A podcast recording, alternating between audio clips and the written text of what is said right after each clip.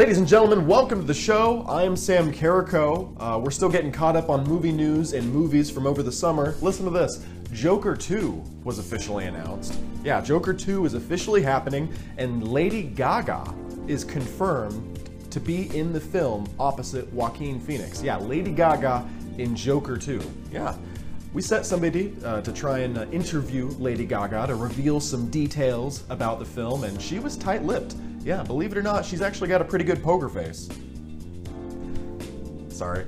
Uh, another movie came out over the summer. This one was called Good for You, Leo Grande. Or no, no, it was called Good Luck to You, Leo Grande, something like that. Uh, anyways, it's about a retired teacher. It's about a retired teacher who uh, hires a sex worker to spice up her life because she's seeking like adventure or something like that. I don't know. She's. A, I, I just gotta say, I'm tired of seeing the same movie over and over again about an old lady whose life has changed because she discovers a sex position that's not missionary. Gosh. Speaking of sex, though, uh, House of the Dragon has been airing, Game of Thrones spin-off, House of the Dragon. That has a lot of sex in it, right? Yeah, so one of the actors, Fabian Frankel, is uh, he was talking about how he spent seven months rehearsing just one of the sex scenes in the show. Seven months to rehearse one sex scene. Geez, why would you want to spend seven months rehearsing a scene? I mean, who are you shooting this sex scene with?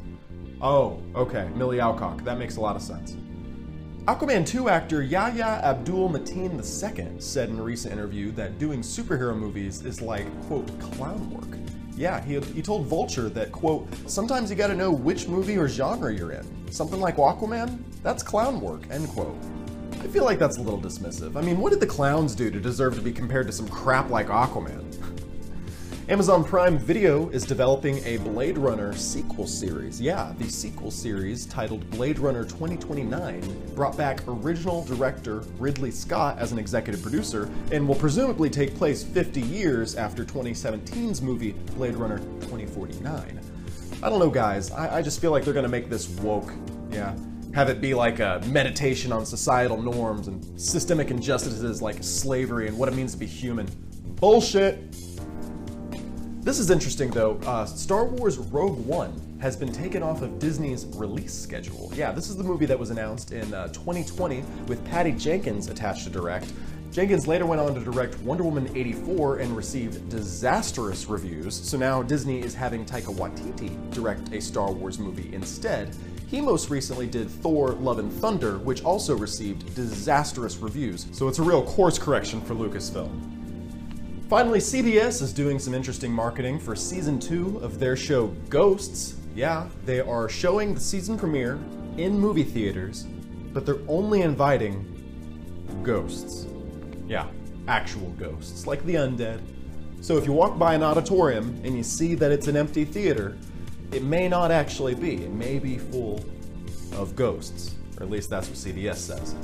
I guess Morbius must have done the same marketing campaign. Okay, we've got a great show for you lined up. Later on, we'll be taking a look at the TikTok trend that took over theaters over the summer. But first, Cade Thomas is here to break down season two of Reservation Dogs. Let's get right to it. Real quick reminder about the time code feature. If you're watching this on the YouTube episode, you can use the time codes to go to whatever section of the video you want to check out first. If you're listening to the audio only podcast, the time codes are in the show notes. So you can go to the show notes and refer to the time codes to whatever section of this episode you want to check out first. And of course, if you want to hear these discussions live, follow us on Twitch at twitch.tv slash the film fan club. I want to introduce my guest. He is Cade Thomas. He's the host of the Double Feature Movie Club podcast, as well as Cade and Friends. You can find them both on YouTube and all your favorite podcast apps. Cade, welcome to the Film Fan Club Show. Oh, thank you. Thank you for having me. You've been up to some new uh, new projects. I mentioned them in the in your intro there, but can you tell us a little bit about your two shows and uh, what people can expect? Yeah, uh, Double Feature Movie Club. It's a weekly show. That's one of the ones that you mentioned. I think most sort of similar to this. With uh, we talk to films. Um, we t- t- typically uh, it's movies that we missed. We, we hadn't ever watched them before. There are a bunch of movies that we had not watched. They're on our watch list that are from the past decade or so that um, just slipped through the cracks, but seem like interesting films and I put together a group of people. Um, Diane is my co-host, who's on there quite a bit, um, and almost pretty much every week. Um, and then typically we'll have a third person. Sometimes it's just Diane and I, but typically it's a third person. We discuss uh, two two films every week, and it's uh, we do it live Sundays at 6 p.m. Central, and then it's later as a podcast the next day if you want to listen to it as a audio version wherever you get your podcast things. It's it's a fun show. It's uh, there's nothing really um, uh, probably good for the algorithm. They're not like whatever's new or whatever people just watch. So hopefully people have either watched these. Sometimes we get it really obscure with it, or sometimes we'll um, give good. It's a good way of getting recommendations of films because we'll dig through just things that sound interesting to us and sometimes they're good sometimes they're bad but um, most of the time they're they're pretty good so uh, good rec- film recommendations and, I'd be remiss if I didn't mention that uh, mm-hmm. you uh, you uh, might have uh, booked uh, yours truly here yes. for an episode that we're going to record. Uh, I think October 30th was the day mm-hmm. that we discussed. We're going to be talking about The Monster, mm-hmm. an A24 film, and what is the other film that we're talking about? Uh, forgive me, but it's escaping me right now. Yes, it's Night Moves and The Monster. Um, so a little bit of a Halloween double feature. Mm-hmm. Yes, yeah, I think they're darker kind of thing. I mean, Monsters, yeah, mon- is a monster movie, um, and uh, and then Night Moves. I don't. I, I think it's some sort of. you can tell much I remember. I think it's got Jesse Eisenberg, and uh, it's I think some. I think it's some sort of dark crime kind of thing. Um, I haven't seen it. Like I say, uh, I haven't seen any of these movies before I um, do, but they seem they seem interesting. We pull them from lists of like, hey, these are movies you need to watch or whatever, and so we put together a, a few things and movies that I find to be interesting and I force people to watch them so I can discuss them with them. We are here to talk about season two of Reservation Dogs, but before we talk about season two, we got to get your thoughts on season one. You know, we talked mm-hmm. about it last uh, year on the Film Fan Club show. We actually had Little Mike and Funny Bone uh, on the show, and mm. they uh, so that was a lot of fun.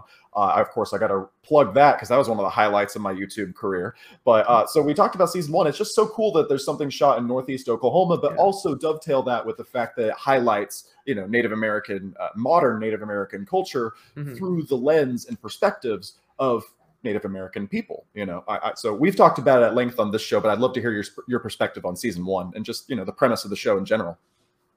Yeah, no, it it's it's truly unique. It's it's a unique show. There's nothing quite like it on on TV or streaming or anything like that. I mean, it's it's it's it's visually unique. I think that that's one thing that's but it's also you know like you said the story and the perspective is is a very unique um, story that we haven't seen and um, you have to get a lot of credit for being one of the first wave of of these new um, indigenous shows that's happening. Yeah, I'm a Cherokee Nation citizen, and um, seeing uh, representation like that is is so so very important. You know, I, I uh, that's one of the reasons why. I mean, my grandmother, my Cherokee grandmother, is who showed me love of film and everything. She's the one who showed me all, um, got me to love all this uh, stuff, and it always um, bothered me that she never had someone who she could see on film that was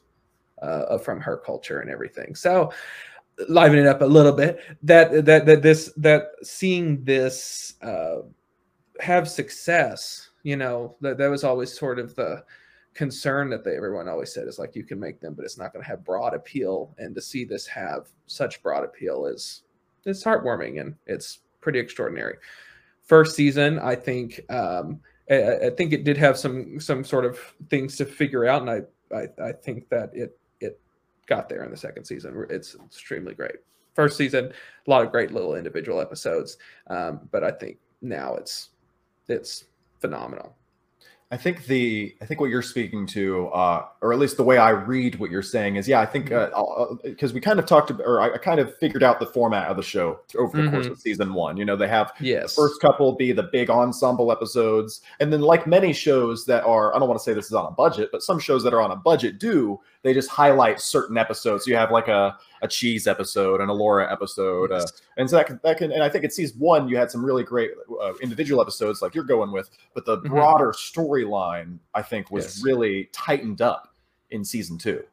Yes, I agree. Yeah, the um the first season it yeah, it was hard to sort of understand the point, or it's like it was at times of like, oh, I just wish we kind of got a little bit more time. Like that was my, my biggest complaint was wasn't even like what the show did. It seemed like it was very much constrained at times by its format, by how many its episode number that it got, like it it its runtime, like it it it seemed very much like I just well, I want more.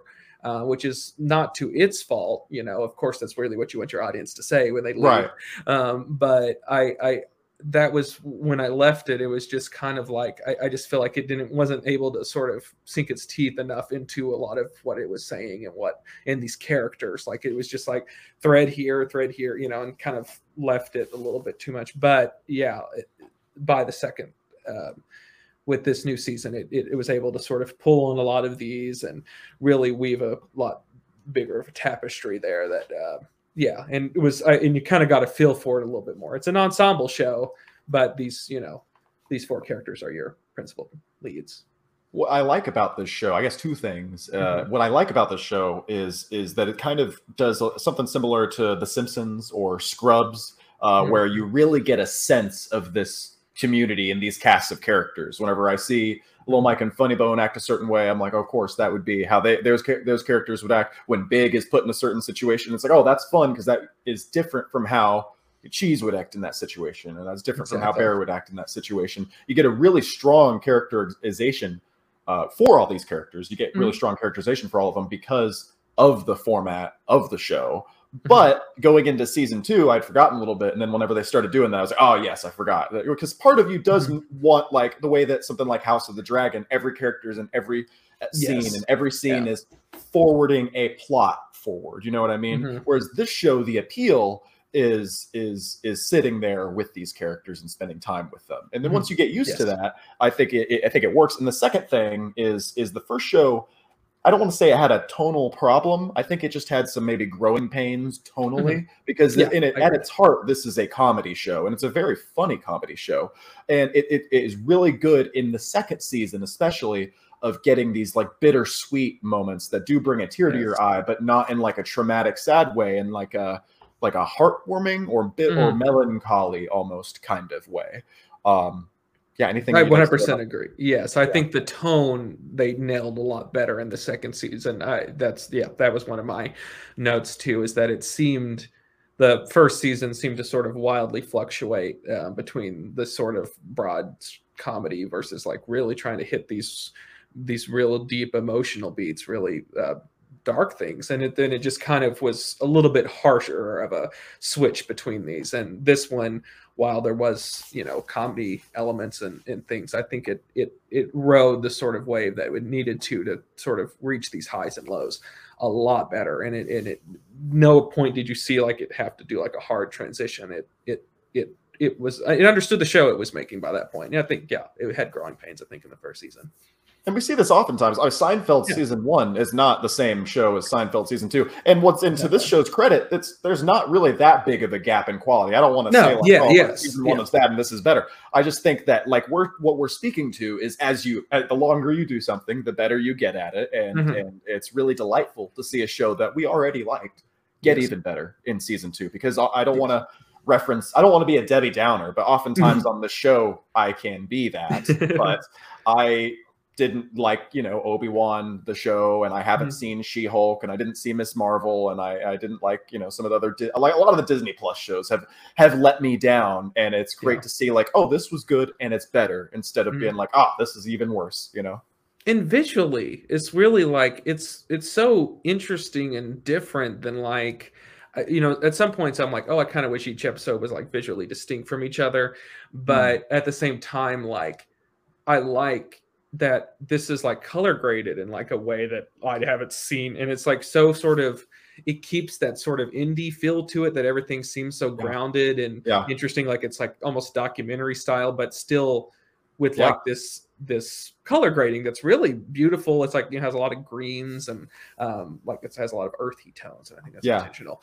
Um, that it it's unlike anything else and i so that's where i'm like never i, I kind of like that it has its own visual palette that it's it has you immediately know that it's in this world what you're of that. watching. Yeah, I, I like that Mhm. as well, where you can just see a frame of the show and Mhm. have a good idea, like, oh, that's probably Reservation Dogs because that's what that looks like. And two thing, it reminds me of two shows, and again, I'm a Debbie Downer, but like Mhm. two shows that attempted to do something similar uh, and uh, to what Reservation Dogs achieves visually. And I and I appreciate you bringing us back to that because that stuck with me too. Mhm. Two shows that try and do this and fail.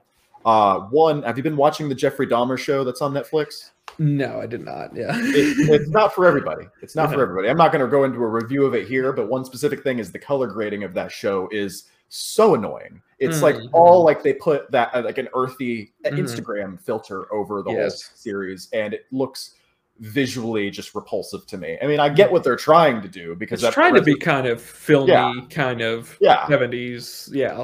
right. It's trying. It just looks not not good. You know, I'm trying Yeah. to think of another thing that had, that looked really ugly, but uh, well, you know, in in that way, but some in a Mhm. different way, something Reservation Dogs achieves is, is something you kind of sp- spoke to is that kind of indie, I mean, almost documentary kind of feel, and a lot of that's achieved through like the way the focal lengths uh, are through the camera, and Mm-hmm. Yeah. uh, Zack Snyder's uh, Army of the Dead. Uh, I don't know if you saw Zack Snyder's Army of the Dead. Visually repulsive as well. yeah. uh, it was a not uh, not a good looking film, uh, and uh, it tried to do the similar kind of very sharp fo- focus uh, Mm, that yes, it, yeah. it- that just got to the point where it was annoying. It, it- is wild though that you know this is made by Hulu. Reservation Dogs is made by Hulu, and Mhm. which is owned by Disney. And Disney is the same, you know, obviously the same company that makes all the shows on Disney Plus. That just seems so soulless. And to have a show like Reservation Reservation Dogs have a lot of soul to it, a lot of artistic integrity. It seems like a lot of a distinct visual, you know, uh, style. Uh, I, I just really appreciate it. So, anything else you'd like to say broadly before we get into season two?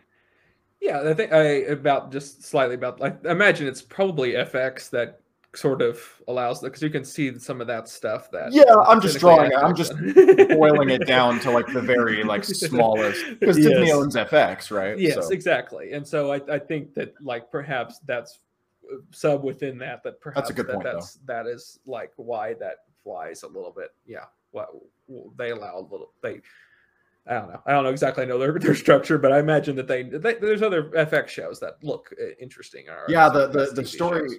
The, the the the i guess the show to screen pi- the script to screen pipeline must at fx must be very different from how it is at disney plus exactly. Yeah. hmm Yeah. yeah so would you recommend season one Oh yeah, yeah, yeah, yeah. I'd recommend season one. I, I think I think really it just I I think the problems uh, that we uh, we discussed is only whenever you sort of compare it to I think the the second season, which I do think is superior, uh, is superior. But um, I, I and I think it was there's some slight growing pains. Yeah. Uh, But I, of course, yeah, I think it's a great show, and I think that I think some of that struggle comes from being first and being the first, and sort of being a trailblazer in some of this this respect. You had to cut them a little bit of slack, and at the same time, yeah, it's it's it's one of the best shows and one of the best seasons of TV that's in recent years. Yeah, so it just It's a great point. Yeah. I think it's a great point. Um, uh, let's uh, transition to season two now, uh, because Mhm. by talking about the cliffhanger at the end of season one, is that they don't go to uh, California in the way that you would expect at the end of season one. And Elora and I always forget Jackie is her name. Mhm. Jackie, uh, Jackie, who was a member of the rival gang up until the end of the season, and uh, Elora, you know, part of the Reservation Dogs, they just they join forces and go to California together. So whenever we begin season two, as I throw up my spoiler banner that I have right here, uh, Cool. as we begin season two, uh, uh, Jackie and Elora are on their way to California, and then they run into all sorts of troubles. I really like how the uh, and if, if I'm leaving out anything, just throw it in whenever I toss to you at any time. But uh, the uh, I really like the ending to season or episode one of season two, rather you know the cliffhanger ending whenever they're being chased by the you know redneck guys. They're being Yeah. chased by them. It's a fun cliffhanger ending, and then we see that followed up on the second episode, and I like it because it's uh it seems like stealing was very easy for them in the first season. So it's Mhm. it's definitely like oh like everything kind of reality sets in. So what did you think of how, how it began the season with the first two episodes the Elora and Jackie storyline? I, I thought I think that and then the sort of really welcoming in with the ensemble cast like I think that all that sort of is it, it's really bringing you back into what's happening for all the characters and you sort of see all these different characters appear in different ways. But yeah um I thought that that was uh uh it was it's it, it's fun. It's an ensemble sort of. It, it, it brings them all there uh you know with the first season little you know didn't exactly know how they're going to handle the whole California thing. It's it's a thread that's through the whole thing. Is like is is the show to sort of move there eventually at some point, or is it? And then who's to do that, and how are they going to deal with the fact that these two are leaving? You know, is it to kind of be a split show, and then sort of how they, if we're in spoilers, you know, how they bring them back and everything. I thought that was really good. I did not know until recently of like looking up sort of the cast and all that that the that was Megan Mullally. I did, was unrecognizable as the lady that they the house that they go to. But yeah, I also like Willie Jack's storyline in the first two Ah. episodes because she believes that she's cursed the whole group, and that's kind of Mhm. heartwarming, but also uh, you know sad. Uh, anything to say about Yeah. Willie Jack's storyline? And I think I can't remember the episode that it happens in, but I like the, the the lifting the curse with the free falling. I think that was good too. Yeah, yes. I Willie Jack's my favorite character in the show. I I, I love that performance. That performance is like uh, Yeah. just great. I I uh, I it, it never. I mean, like in in uh, that actress, what um, Paulina, Paul, Paul, yeah, Alexis. Paulina. Yeah, she's yes. yeah, she's so. I mean, wow. I mean, that is. Uh, it- just so believable in like you know and be able to hit the sort of comedy elements and to hit the dramatic elements so well that we sort of get later in the show. But yeah just she could like so much of acting is reacting too. And Mm. boy is she great just amazing at that. So many different memes come out of that and she's so great. Yeah I remember, yeah, like there are so many memes with her character Mm. in the first in the first season, and then uh, what you're I think what you're talking about is a good point too. Uh, is I don't want to say she's uh, her performance is understated because that almost also almost feels like I'm underselling it, but. Yes. she doesn't have, to my knowledge, like a bunch of big monologues or big crying scenes. Obviously, she cries Mm-hmm. at points through the series, but but a lot of it is like you're saying, just the way that she delivers her lines in conversation, the way that she reacts to certain things when she what she chooses the character chooses not to say and how you know and, and and just dealing like we're talking about in these first two episodes dealing with the curse you can tell she cares about her friends. It's very wholesome. I like the performance too. Yes, yeah, no, yeah, I, I, I agree that it's it's uh, they they have an understanding of each of these characters' perspectives really well, and um and and their voice and everything, and a lot of that's of course performance, but a lot of that comes in the writing too, and that and then knowing sort of what they can play up and everything, and like when they hand stuff to her, she knocks out of the park every single time. That's just a just a fabulous performance, fabulous character. Another storyline that I like, though, and, and like I said, feel free to throw in anything that I'm missing here. But I think the next two episodes, uh, uh, uh, over the course of the next two episodes, Bear gets his job. We meet Yes. Dogface, who was a TikTok sensation back in 2021 or 2020, somewhere somewhere around there. He has a recurring role on the show. He works with Bear, but I believe he's also Cheese's uncle. Is that Yes, yeah, yeah. and then what I like is uh, is is one episode that also I believe has the podcasting and comedian guy Mark Maron. Maron, Maron. He's on the sh- episode that this ep- plot of this episode that I really liked is Cheese is uh, his Dogface is his uncle is uh, is raided by the Oklahoma Highway Patrol or something like that, and Mhm. uh, has to go to jail. So Cheese is put in, in child services or something like that, and, Mm-hmm. and his guardian is uh, Mark Maron, and uh, we meet. It's very much kind of an individual episode because I think the rest of the Res Dogs only are in one scene, and it's all Yeah. like a character study on Cheese, and you get to meet the other characters at this group home. And I, I think that mm-hmm. was a standout episode. But anything that you'd like to mention about Bear's working storyline or Cheese and his, his his uncle's relationship, Dogface's performance, but also I really like that one episode. Yeah, no, it's it's fascinating because like like you say, you you kind of don't know. I mean, I had to be like, okay, I, I, I don't. It had been so long ago that I would watch the first season. It's like some of these things of like, I didn't know if some of the stuff had been set up because then we sort of know that the lady at the IHS front desk lady is Jackie's aunt, and it's like, had that been set up before? And I, I didn't remember if that was. And then like, so it's like it's almost you have to have like a string board to sort of understand how these. So, which I mean, it makes sense with them. It's a small community, and of course, they have community of just how that you know they're all you know aunties and uncles to each other and everything. Yeah. And it's just and so that was uh that was fascinating because like I'm like oh okay so that's news I because it had been set up earlier he you know he of course worked at the roofing but then he was cheese uh, cheese's uncle I I I find that all very fast as someone who that's I love interwoven sort of stories and how they're everything's connected. I, I I I love I love that. I love interesting relationships and in films, and so that's the fact that it's all sort of connected in interesting sort of ways and you sort of watch that. I, find that very fascinating and very interesting way to sort of watch and you can just tell in like the writers room of like when they're planning this whole season of like having to be like okay we can put this over here and this can kind of be a thread over here and uh and if this character can be in this episode in this sort of way like it's and then kind of it be flipped and it, it, it they're connected to this other character in this interesting way. I th- that's that's very fascinating and I, I find that that that sort of thing very fascinating.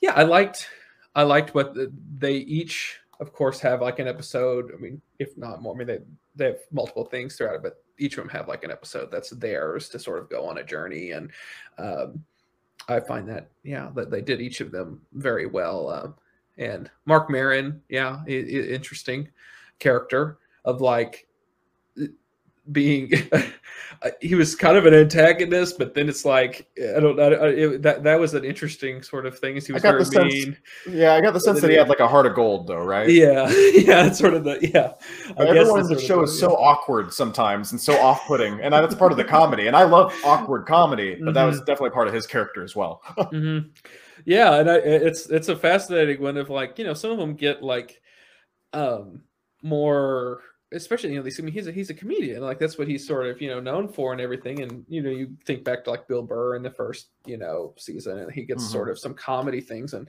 Mark Maron certainly certainly has some but it's like there's a little bit more downbeat of a comedy that he has to sort of play it's kind of an interesting kind of um it's it's more situational kind of um and and it's it's a it's a it's a different kind of kind of character um but yeah my favorite thread that just goes through it out is like every single person that these people interact with have have some sort of uh, story of how natives uh, impacted them or or just Mhm. th- that they can't escape this from like just anybody just constantly has to bring this up to them and it's uh in some sort of way that that is my favorite thing that's just just a just a complete stranger that you meet has to have some sort of um saying about that it's yeah it's very accurate yeah Mhm. uh, I, I another episode that I liked is uh, and we I don't know if I mentioned it before uh, or we started streaming or during the stream, but uh, we Mhm. mentioned that Devery Jacobs is also a uh, member of the writers' room this season. She plays the Elora, and I was wondering how her. Uh, uh, her, her, her episodes would go, and uh, the episode Maybell, I believe it's it's called. It's the Mhm. episode with Elora's. I think we established it's Elora's grandmother is dying, and everybody in the community gathers around, uh, you know, break bread together and say goodbye to her and it was kind of also the midpoint of the uh, uh, uh, season. Uh, I, I want to say because it was kind of whenever um, Jackie as a character has, was being brought into the group because eventually Elora and Jackie make it back to Oklahoma because they're or they never really leave Oklahoma. They make it back to the res, and uh, uh, and and the rest of the reservation dogs are, are skeptical of Jackie, but Jackie is kind of brought more into the fold in this episode. Uh, I was curious about how Dever- Devery Jacobs writing ep- her episodes that she wrote would be, but this was one of my favorite episodes. It kind of nails that balance of heart, but also comedy. And, and we were Mhm. talking about earlier before we, uh, you know, as we were being a little bit more aloof before we got into spoilers, is is this is one of those things where it's a very serious subject matter, but it's Mhm. not as dour or an abrupt shift as as maybe certain scenes may have felt in the previous season.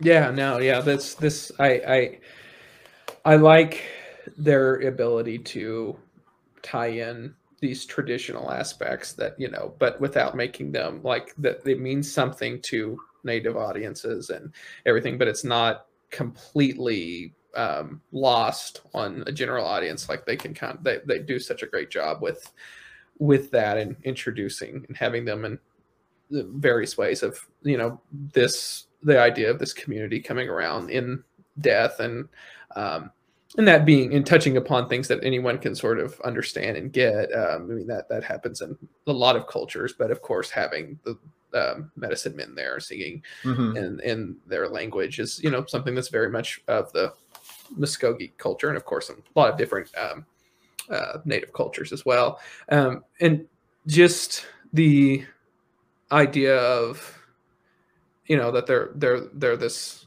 this close knit community, and that uh, I you know I mean it was it was a it was a it was a very powerful episode, and uh, it specifically from this character that you know is going through a lot of internal things. Uh, you know, having lost her mother, having lost Daniel.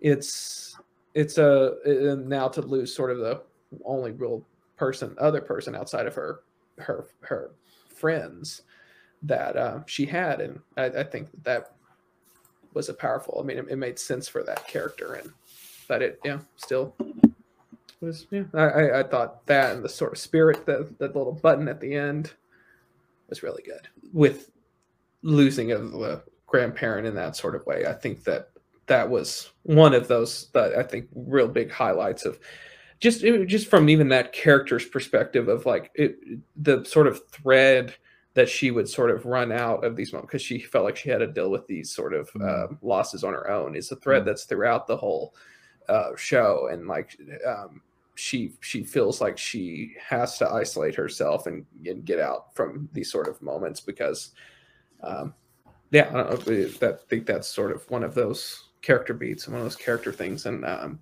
that was a yeah, very very powerful thing and i love the aspect ratio shift to kind of the spirit world and the little the, the fog or whatever. Yeah they do they do good with that stuff. Light horse policeman big what did you think of his uh, acid trip in episode eight, and then what mm-hmm. did you think of Lily Gladstone, uh, Killers of the Flower Moon fame, future Killers mm-hmm. of the Flower Moon fame? Lily Gladstone has an as a guest appearance in episode nine. Very different episodes, but briefly mm-hmm. before we jump into the finale, what did you think of episodes eight and nine and their performances? Yeah, no, I I, I love. Uh, I would have to say probably my second favorite character is Officer Big and all that, and mm. I, and it like getting. I, am like, oh, if we're gonna get like a little X Files type episode with him as like the lead, that's what I want, and um, and that is sort of sort of sort of what we get, but I, I, I it's it's it's I, I love that character, and I want just a whole show with that. Um, I, you know, I I do think at times they're constrained by having to be like a half hour show. That's still that one could have been longer. Yeah, yeah. That, it's still my complaint in general about the show is like I do wish that these were an hour long or you know or forty whatever you know the, the forty five or whatever they are really, um, which would I think it would give it a little bit more time to breathe and a little it would feel less you know situ- situational comedy sort of about it, mm-hmm. which I think that they're moving away from that So I mean, they're still each episode has like a premise and a and a little thing that they're yeah. poking fun at or whatever. But um a situation. But uh i do think that it's kind of with being the fact that it's an ensemble and they have to do a lot of things i think it does something in your head that sort of makes it more like this is a prestige show or whatever. This is a different format because we are so used to sort of these different formats and it still being a half hour seems a little bit like makes it seem a little bit disposable within like I think your subconscious. It's just me saying that, uh, but yeah. So I, I, I do wish these were a little longer. But yes, I love Officer Big and that whole thing. Um, I thought that was great. Uh, briefly, I, I, did want to say I, I love the decolonization episode. That's one of my favorite ones with the young elders. I thought oh, yeah. that was incredibly hilarious. And that was uh, and, and, oh, uh, oh gosh, uh, the the lead of Prey was in that film or in that mm-hmm. episode, and she did a really good job. It was a very different role from Prey. yeah, and uh, just that whole uh, that the, just so many lines in that. The fact that they're there for this uh, Sonic uh, gift card, and the fact that, like, just the fact that it's they're all the interpersonal things, like in the Willie Jack and Jackie sort of thing, comes to a head. Oh, that I was thought, a great that was a great bonding episode mm-hmm. for them. I love yes. that. And I, I, thought, yeah, that that that that to me is one of those interesting stand Dinosaur Nation, all that just sort of stuff that come came out of that. I thought that was one of the the standouts to me of uh, just I mean, it was just a little. It was like a, that one was more of a sitcom style kind of thing. Not to you know, it, it didn't have punchlines or it wasn't like a laugh track or whatever. But it was it, a one episode storyline. It was yeah. contained. Yeah. I in general, I love just the IHS stuff, even from the first season. Anything that's there is yeah. is just my. I, I love all that, and even the conference was was a great uh, episode with with all the all the moms. There. Yeah. Yeah, yeah, that was a good one. The aunties go crazy. That was fun. Mm. Uh, briefly, I, I also I, I like obviously the Officer Big mm. episode, but uh, the Lily Gladstone's appearance mm-hmm. and that episode introduces kind of the two episode arc of Daniel's letter, and yes. uh, and a lot of the episode is obviously we get the setup, and once she gets to the prison to meet Lily Gladstone's character, a lot of them is just them talking, and that's a big you know uh, plot propellant uh, for the show in that episode, and it's just uh, that you know whenever you're just relying on two performances from two actors, uh, Mhm. it, it can either either make or break a. Uh, an episode or a, a movie or whatever it may be, and uh, this got me really excited to see Killers of the Flower Moon because I thought Lily Gladstone did a great episode or great job in her episode that she appears in. Yes, no, and that and Aaron talks about you know that shot of like the the ancestors and all that and that Mm. in that episode. That was good, yeah. Like and, and and just technically it's great, but also I mean, of course, you know, uh, I think it means a lot to a lot of people emotionally. But I mean, just I mean, from a technical perspective, that's also was a pretty cool accomplishment of how they um, did that in such an interesting way. But yeah, it. Um, yeah, but I mean, yeah, it, it very impactful, and that performance again, Willie Jack, like that is a, um, a there's no punchline there. Of course, like most of her stuff is a comedy thing, but she can nail that dramatic stuff. Just, I, I think this is a standout performance of the whole show. It's it's amazing, and I would love to see her in more things. That's it's a truly great performance. Yeah, she's at the beginning of I think a really if Mhm. if if there is justice in the world, very long and and, and varied Mhm. career. Because yeah, like you said, she's good at all the comedy stuff. A lot of we talked about her reacting a lot in, in Mhm. scenes and, and being subtle with her performance. This is probably her big sh- time to shine. If there was, I Mhm. always I always say if this actor was going to submit for an Emmy, it would be what a, this episode for her in her case. I think. Yes, And yeah. like I said, Lily Gladstone is good. This brings us to the finale. Uh, the finale, they finally go to California. I was surprised by how how fast the uh, the because like it's like a built up. It's kind of like in Mhm. Game of Thrones, not in, in Game of Thrones. Like well, in Game of Thrones, they're uh, uh, not that they're similar, but in Game of Thrones, they uh, build up. You know the the sacking of King's Landing. Like is Daenerys going to attack? Is it not? Let's wait for three seasons, and then when she does it, it takes like an episode. And I'm like, well, we built Yeah. this up for a. You know, anyway, it's not not that it's bad. I just thought it was a Mm. funny parallel. Uh, Yes. but, uh, so yeah, we build up going to California for two seasons, and they make it there in one episode. But I think they wanted to focus on the fact that things don't go as Mhm. they plan. Um, and and before we talk about the ending to the episode, what did you just kind of think of our our season finale? Yeah, and I, I think you bring up sort of I, another thing that's like it. A lot of stuff happens in between. You're not like that because I still think that they are constrained by the half hour, and I don't know if that's their. I mean, if it's like a, a thing that they have to. There, it's mandated at this point. You can't probably Yeah. change formats in the halfway through your show, but I, I do think that it, um, it, it, it, at times it does seem like they have to jump right into the premise right away of the episode and like that so th- some things just have to be wrapped up and and done so we can get on to the next sort of thing i think an example of that was sort of willie jack and jackie's with, with the decolonization where they were like kind of still Yeah. they ended the episode where like they could have made amends but then they didn't and in the very next episode they kind of just make amends on the cheese episode so it's like stuff like that where they like Yeah, have to quickly get over hurdles in order for the that episode's plot to jump in. I, I think that that that's something where like where it had been built up for a long time about this California thing, they, they immediately have to be like, okay, we're going, we're doing this, we're there. just we're there and we're there, and it's to get to the point of the episode because they only have a, s- amount of time that they have to do that. But every time, whenever it's it's a barrier that you had to get across for I think good storytelling. Like every, every time it's like, okay, here's what's happening, and, and we're in this moment now. Yeah. And I think once they're there, it, it makes sense, and it it's uh, it's that's a beautiful. I mean, like I very little comedy in that finale, but but that didn't bother me at all. I I thought I that they I had think- earned it by that yes, point. exactly.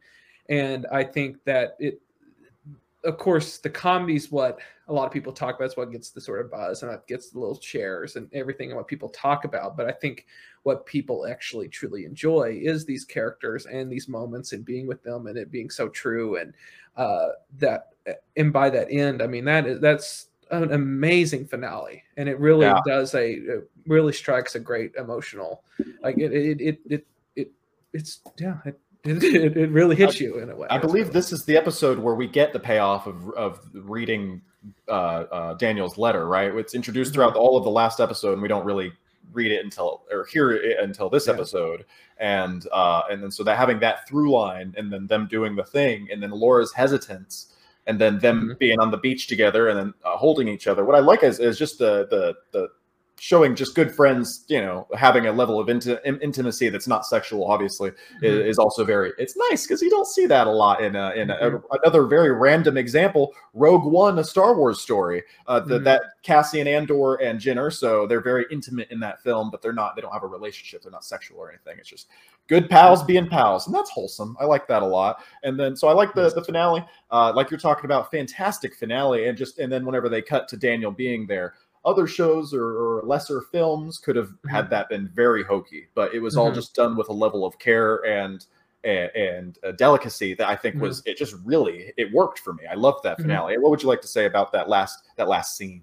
and I mean, it's like they're they're in obviously in that uh, the ocean and like the the camera of all like it it feels so like tangible and real like Mm. that like you just don't see. I don't know like like it's it's it it Yeah, it's so point. like I mean like it's so raw and like the wind and the like Yeah. it's uh, like typically they'd have to have it all shot right and everyone had to be you know look right and the lighting has to be all camera locked and and it's it, it this Or they would seems- what they would sorry, what not to interrupt you, but what they would do nowadays is be on a soundstage with a, a wall, a circular wall that has a screen on it. Are you familiar Yes. with this? The Yeah, way the they shot volume, the. Mandalorian, yeah, the volume, the way they shot the Mandalorian, Mhm, and the way they're shooting House of the Dragon, a show that I like for the most part. mhm. Uh, they're shooting with this volume thing, and Mhm. and just compare any scene shot with volume, compared it compare it to this last scene in Reservation Dogs, and you can tell why it makes sense to go on location.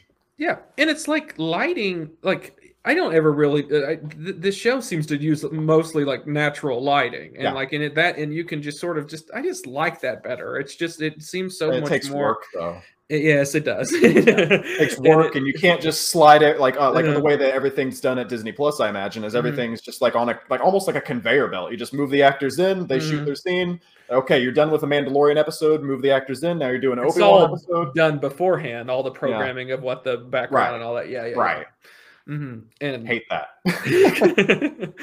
and yeah, I, I, I, it's so dramatically different than what you're getting elsewhere, and it's and it, it's like even other shows that are like intimate, you know, people. It's like they don't kind of put them in these interesting sort of ways, and Hmm. I, I, I, I still think that yeah, this is it's somewhat uh different in that way that I I, I love it. I, I think that it, it it makes it so sort of real and like these these characters are are are really there and that they're they're not you know that they, they kind of dress people down they make them realistic you know and they like it's it's just it's different and it and it's it's unique and it's a it's a singular it's a group of people but it's it's a it's a perspective that we don't um, Yes. get to see I love that. I think I think Mm-hmm. uh, we're, we've been heaping a lot of praise on this show. Let's look ahead to season three. Uh, this Mhm. show has been renewed for a 3rd Mhm. season, which was obviously great to see, and it was renewed ahead of this finale. And a good thing too, because this finale ends on a bit of a cliffhanger. So if I didn't get that, if I didn't know there was a third season coming, I'd be so.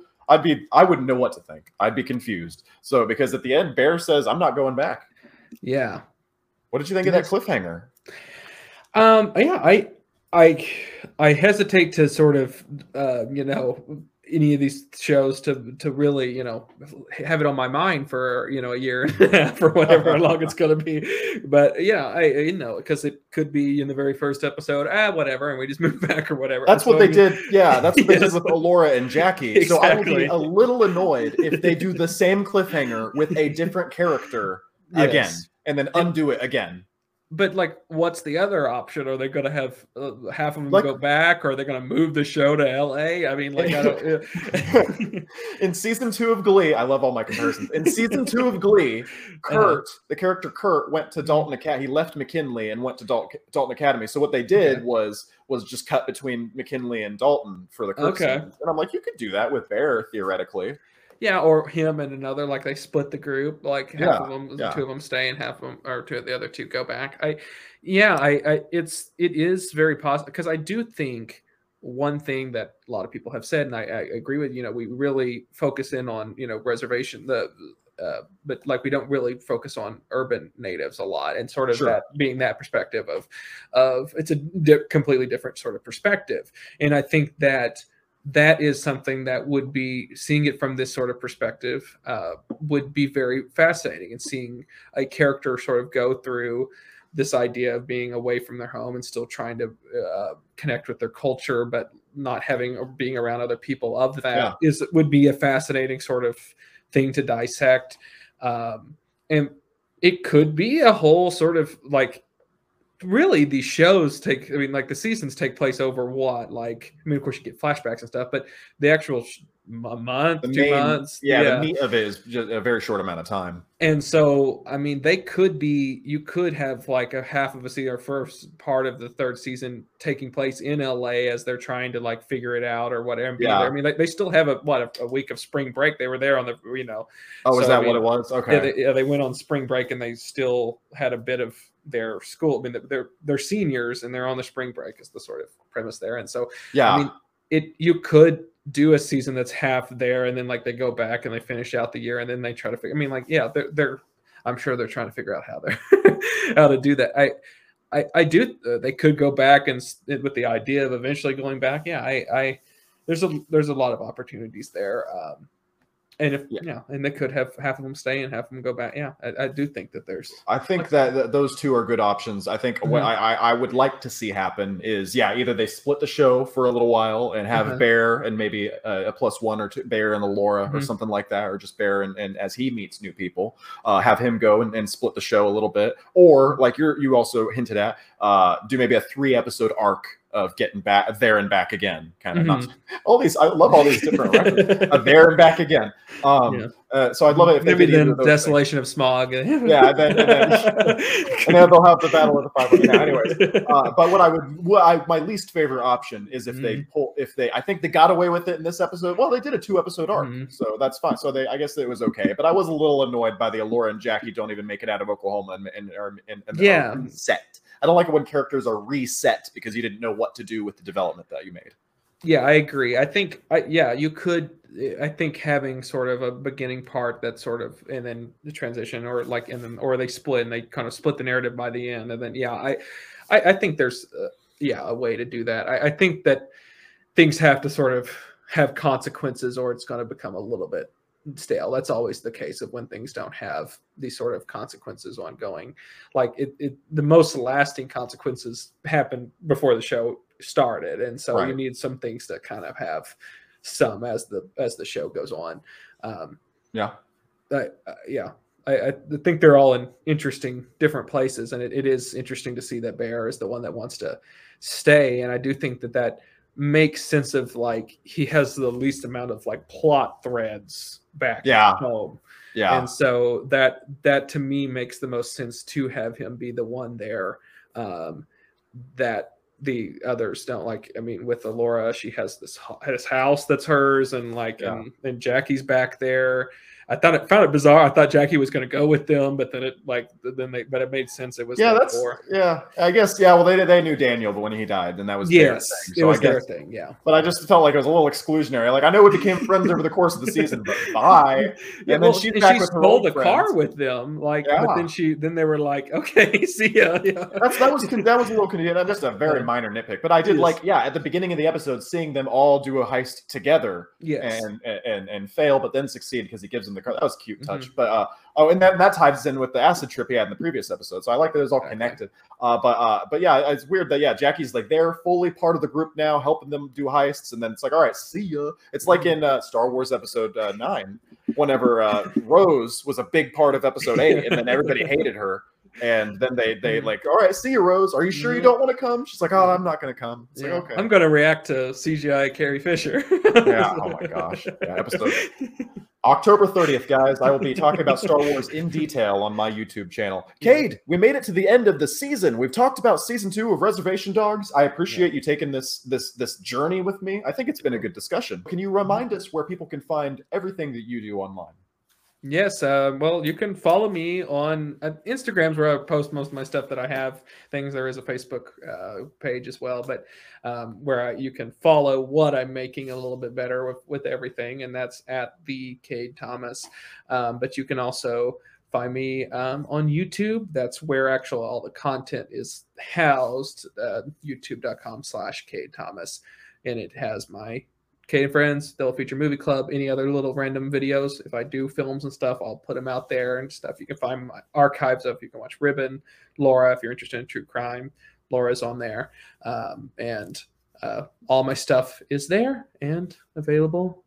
Let's do podcasts wherever you get your podcast platform wherever you listen to Sundays podcasts. is the live stream of Double Feature Movie Club. Monday is the podcast version of Double Feature Movie Club, and I believe Wednesday is the every Cade other Friends. Wednesday is Cade and Friends. Yes, every other Wednesday's Cade and Friends, and yep, like you, you said it perfectly. Thank you so much. Mhm. Thank you. And finally, the kids are alright. The second Minions movie, The Rise of Gru, was released on July 1st, 2022. Now, I'm no Minions fan, so I didn't pay much attention when the movie was coming out. What did catch my eye, though, was the enthusiasm expressed when it came out. But not by who you'd expect. No, believe it or not, I didn't see any wine moms rushing out to see Minions with their four year olds. What I did see, though, were teenage boys posting on TikTok that they were rushing out to see Minions, wearing the best suits they owned. This trend was called Gentleminions, and apparently it started in Australia. The Gentleminions trend involved the aforementioned dressing up and seeing minions, but also recreating Gru's signature pose, and perhaps sneaking in some bananas, all while bonding with your friends and posting about it online. Rowdy kids having a good time, though? We can't have that. The woke scolds on Twitter were immediately deployed to write online about how awful these kids were being. Here's one of several similar tweets I found. Quote, I hope everyone who came to see Minions in suits, D-I-E-S. You're not funny. I hope you all had the worst journey home, C-U-N-T-S. End quote. Keep in mind, this was posted in response to popcorn on the ground at a kids movie.